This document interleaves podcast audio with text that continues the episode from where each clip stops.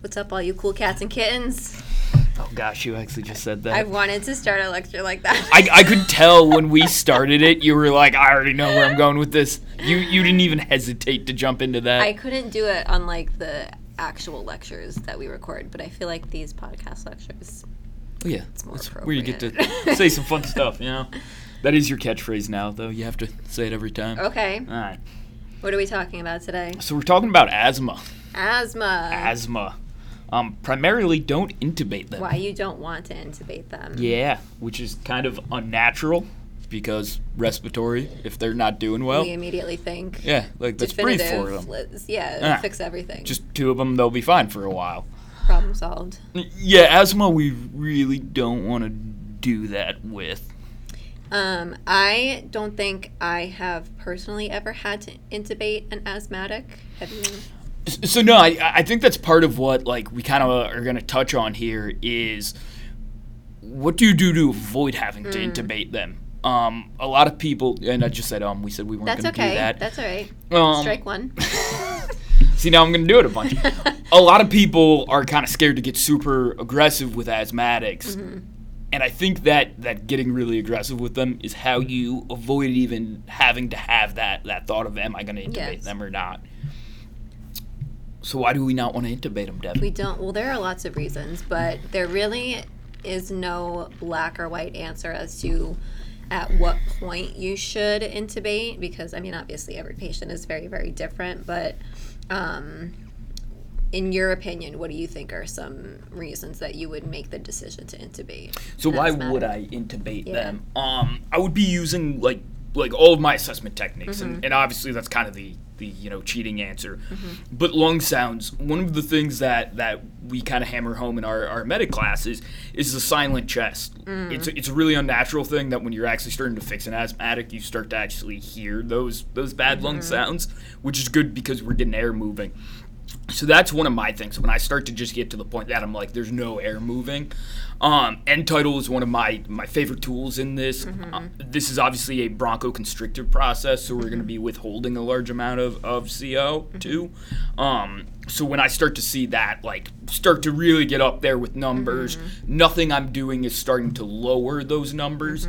That's going to be a big time that I move. Um, in conjunction with pulse oximetry with a really good waveform um, when I start to see that, you know, get into those really hypoxic levels, and again, nothing I'm doing is changing that, mm-hmm. then that's going to kind of be my last resort. Mm-hmm.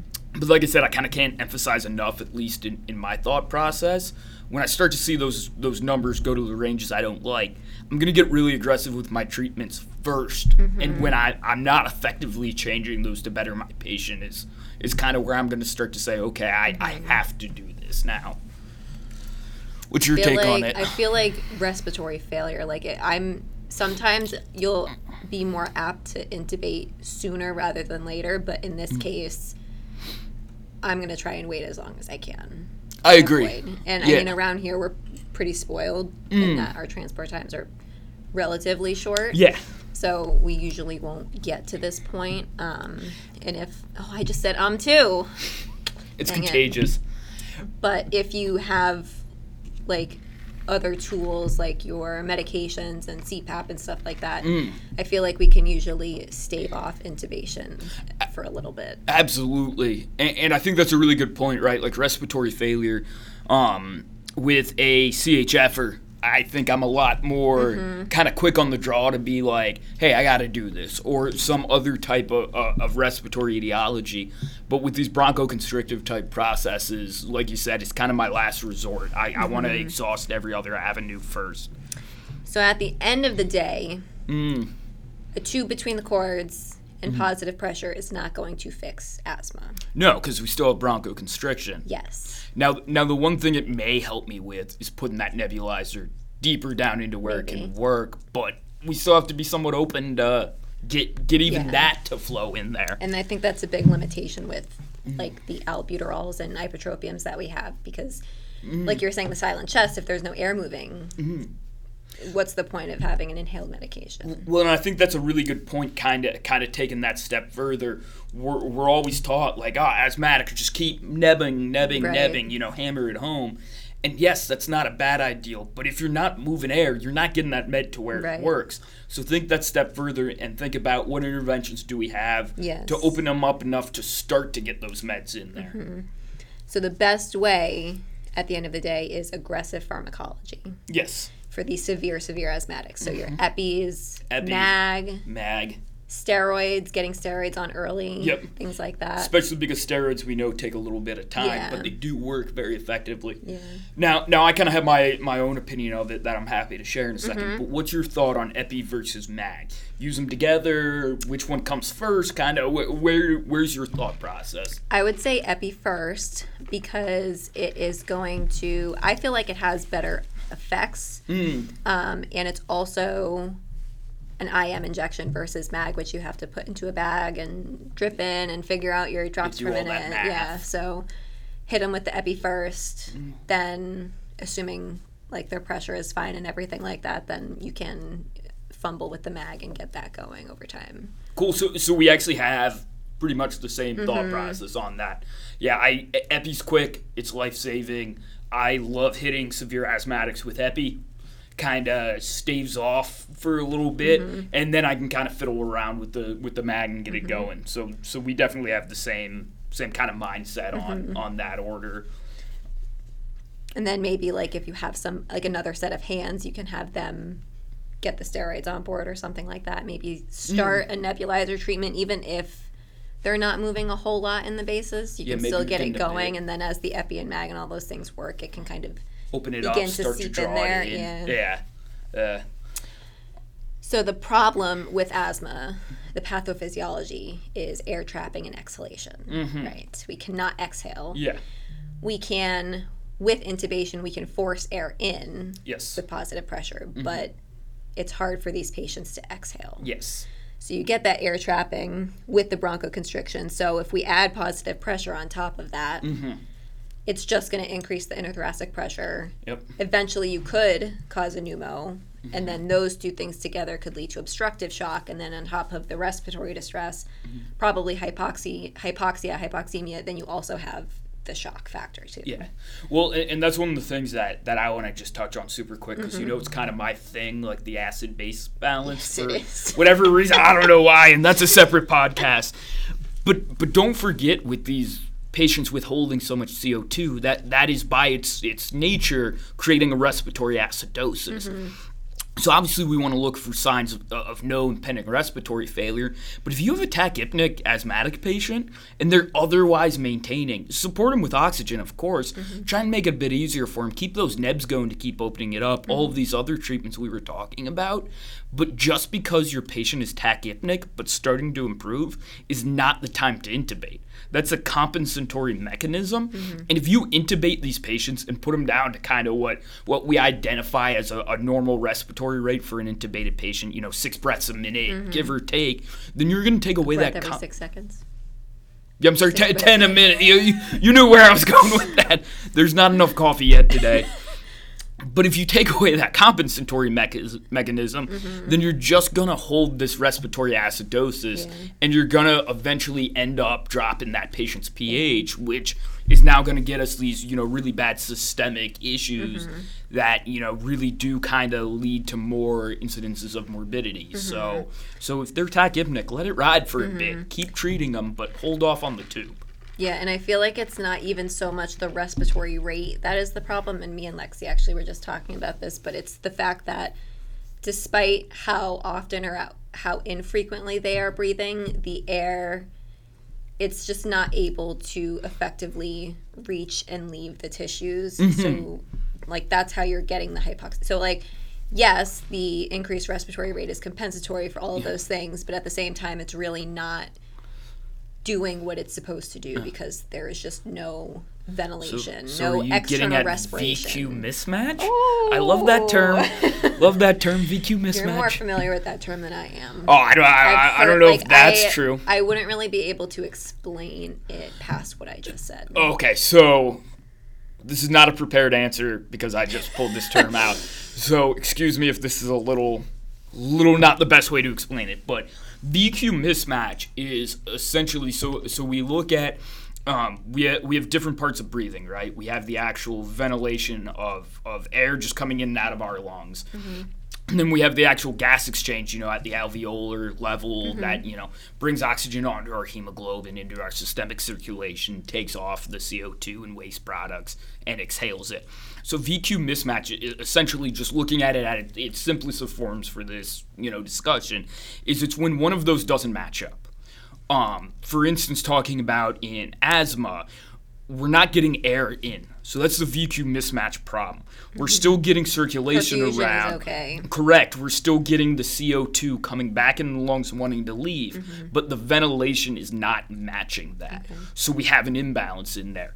And just to kind of like, just for an example while we're talking about it, the other time we really think about um, VQ mismatch, kind of just in its simplest form, would be like a cardiac arrest we've intubated. Mm-hmm. Ventilation's fine. We're breathing for them. We're getting air in and out of the lungs, mm-hmm. but we're not getting the circulation, you know, effectively. So we're not getting that oxygen to go to the cells, have that cellular respiration, take back the CO2 and exhale it. CPR, you know, helps us to to an extent, but I mean mm-hmm. it's not the same as a, a heart beating independently and doing that. So that's just a very simple overview of VQ mismatch. That was no, that was great. we, That we could do a whole explains it. podcast on VQ Okay, mismatch. yeah. okay, put I mean it's a whole thing, you know, and um, what is it? The oxyhemoglobin dissociation curve. I mean that's a curve. that's a whole whole thing, but I know a little bit about that. I know very little about that. But we could learn more for a Can combine our podcast. powers. Put it together. okay. What were we just talking about? VQ mismatch. CPAP CPAP. asthma. Yeah, we were talking about Yes. um, um, being cautious of that that intrathoracic pressure. Yes. And the action that we're we want with CPAP for asthma is the stenting open of the airways Yes. to promote the ex the, or the airflow out of the lungs. Yeah, and, and I mean, really, the the mechanism we're kind of talking about there's PEEP. Like, Yeah. like CPAP Yeah. obviously maintains the PEEP, um, and, and so I just kind of vaguely remember reading this, but it would be really interesting at some point to see if we get BiPAP pre-hospital, Mm. because my understanding is that BiPAP is better for asthma. And this is just random Mm-hmm. segue, but because it has that differing inhalation and exhalation pressure, Mm-hmm. So my understanding is that that lowers the risk of that that pneumo because Yeah. we're not just keeping it at this consistent pressure. Yeah. We're we're kind of kind of tailoring it to what we need to. Which is something that is not generally a pre-hospital thing because No. you need a ventilator to do that. But wherever Yeah, these maybe little noodles may be practicing. Maybe we end up getting vents soon. Who oh, knows? Oh, I think there is like a commercial um, BiPAP for EMS that only requires one oxygen source. Really? Charlie was looking. It's like this one company that makes it, No and they were like, I think they were looking to to do a study, but it was like an insane conflict of interest because it's literally the only one on the market Yeah. or something. so you're doing a study to see if you buy their product. Yeah. Essentially, Yeah. yes. It'd But that's cool. the extent of what I know. Yeah, it would be cool. No, I mean that's that's a kind of cool point. I just want to touch on real quick Mm-hmm. too. Is if you end up having to bag Mm-hmm. or tube these patients because of respiratory failure, Mm-hmm. PEEP valves on BVMs with valves. end tidal or, or I'm sorry with endotracheal tubes or just with the mask is so underutilized. Use a In everything valve. that we, whenever honest, we, yeah. sh- whenever we bag somebody, we should Put be putting a peep on. valve yeah. on. Yes. Unless you're bagging a traumatic pneumo, put a PEEP valve on. Like that's the one time. Maybe don't do that, but like otherwise do it. That is, yeah. I, I didn't even write that down. Thank Mm. you for bringing that up. Um, and there really isn't like a whole lot of evidence out there to support CPAP and asthma. Like you were saying before, it's you like we're more apt to use it for ACHF or pulmonary edema or something like that. Absolutely. I've also heard of patients who their asthma, their severe asthma attacks are only relieved by like CPAP or CPAP in Mm-hmm. Conjunction with nebulizers through the CPAP circuit. Yeah. So I guess that's just patient dependent. But Absolutely, and, and, and I think what you just said was a really good point too. Um, I remember precepting a medic student a couple of years ago who wanted to just put CPAP on an asthmatic because we were, and, and I mean, I, I think it warrant the patient warranted CPAP, but they didn't want to do a, a nebulizer mm. through it because they said, well, we tried a couple and it didn't work. If you're at the point of CPAPing an asthmatic and you don't have some other contraindication, mm-hmm. of course, put the nebulizer on with it. You're you're using that increased pressure to mm-hmm. attempt to push the meds in further, right? Like that's why we're keeping it mm-hmm. open, trying to open it up to allow those meds to get where they work. Keep the meds going as long as you don't have some other contraindication. Yeah. The, and like the epi and the mag and all those other medications too in conjunction with it. Oh, absolutely. yeah. Yeah, absolutely. And that's what I don't know why so many providers seem like really trigger shy with epi. Mm. Like p- people seem to think it's like super harmful side We're only giving med. 0.3 milligrams. Yeah. It's, it's fine. And I mean, obviously, okay. monitor your patient as you should be. Yes. Mm-hmm. Watch their heart rate. You know, make sure they don't develop chest pain or something. But, but yeah, I've never. I mean, I think I've given three, four doses of epi on Yeah. on bad respiratory patients Yeah. Mm-hmm. with no, no kind of bad complications, no side effects. And if it's like a younger person too with less or no comorbidities, they can handle plenty of epi. Yeah, uh, they'll Really, be they'll be fine for a while. Be okay. That's our new else do we- catchphrase. It's gonna be okay. It's gonna be okay. I like it. We'll get T-shirts made. You guys can order them. So if you have to intubate, Mm. if none of these things have worked, they're still decompensating, Mm-hmm. and you are worried that they're going to completely stop breathing. Yeah, drive faster. Drive faster. But also, when you intubate, you want to reduce the rate that you are delivering your breaths at to Mm-hmm. allow for a longer expiratory phase. Because we're forcing air in, Yes. but the patient's lungs cannot forcefully push air out. So Mm-hmm. If you reduce the rate that you are bagging at, you are allowing for that increased time to Mm-hmm. let the air out, which is what they need.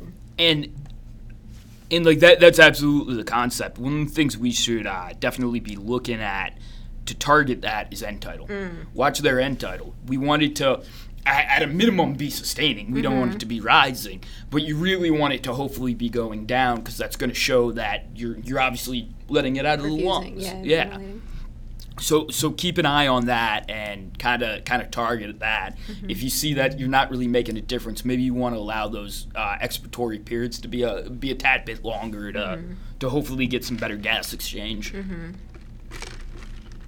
Meet your VQ mismatch. Ooh. We should do a VQ mismatch. We can do one. We can absolutely do one. Oh. I would love that. I'm gonna be more of a learner on that one, but I. Oh, me too. I'll be present. I'm just gonna have to do my learning before talking about it, but yeah, I'm in. So what else we got for asthma? I think that was kind of it that we Yeah. broke down. Yeah, yeah. Was there anything else that you wanted to add? Uh, I think just going along with if you're gonna tube them, I think the same conversation is put put your neb on your CPAP. We can neb through an endotracheal tube. Also true. A, a lot of people kind of forget that. Like they just go, well, I'm, I'm, I'm I tubed them. I'm just breathing Yeah. for him. No, give him a neb through the tube. Like mm-hmm. it's it's gonna help him out. Mm-hmm. And even if you intubate him, keep doing your pharmacological mm. stuff. You can do MAG. You can mm-hmm. do epi. Like that's that's Yeah. okay. You can do that. Um, and just don't don't be afraid to be aggressive. Even Yeah. if you're like maybe I'm jumping the gun a little bit on the epi, do it. You're fine. Like it's you're better to have a patient whose heart rate went up a little bit from epi, Yeah. but they can effectively breathe than If you fix who, the respiratory problem, then it's probably not going to affect their heart rate that much. yeah, it'll balance out. Yeah.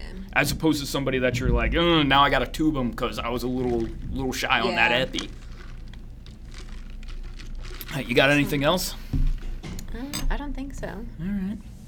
How long was this one? Uh, we are at just about to cross into 19 minutes. Wow. That was pretty good. We did pretty good on this Short one. Short and sweet. Mm-hmm. Very short and sweet. Very nice. We use the term VQ mismatch. And we only said the word um a couple times. Yeah, only a few. Only a few. I said like a few times. Me too. Uh, I, and every time I was like, oh, I said it. Like, um, but yeah. So guys, thank you for listening. Talk to you next time. Cool cats and kittens. Woo!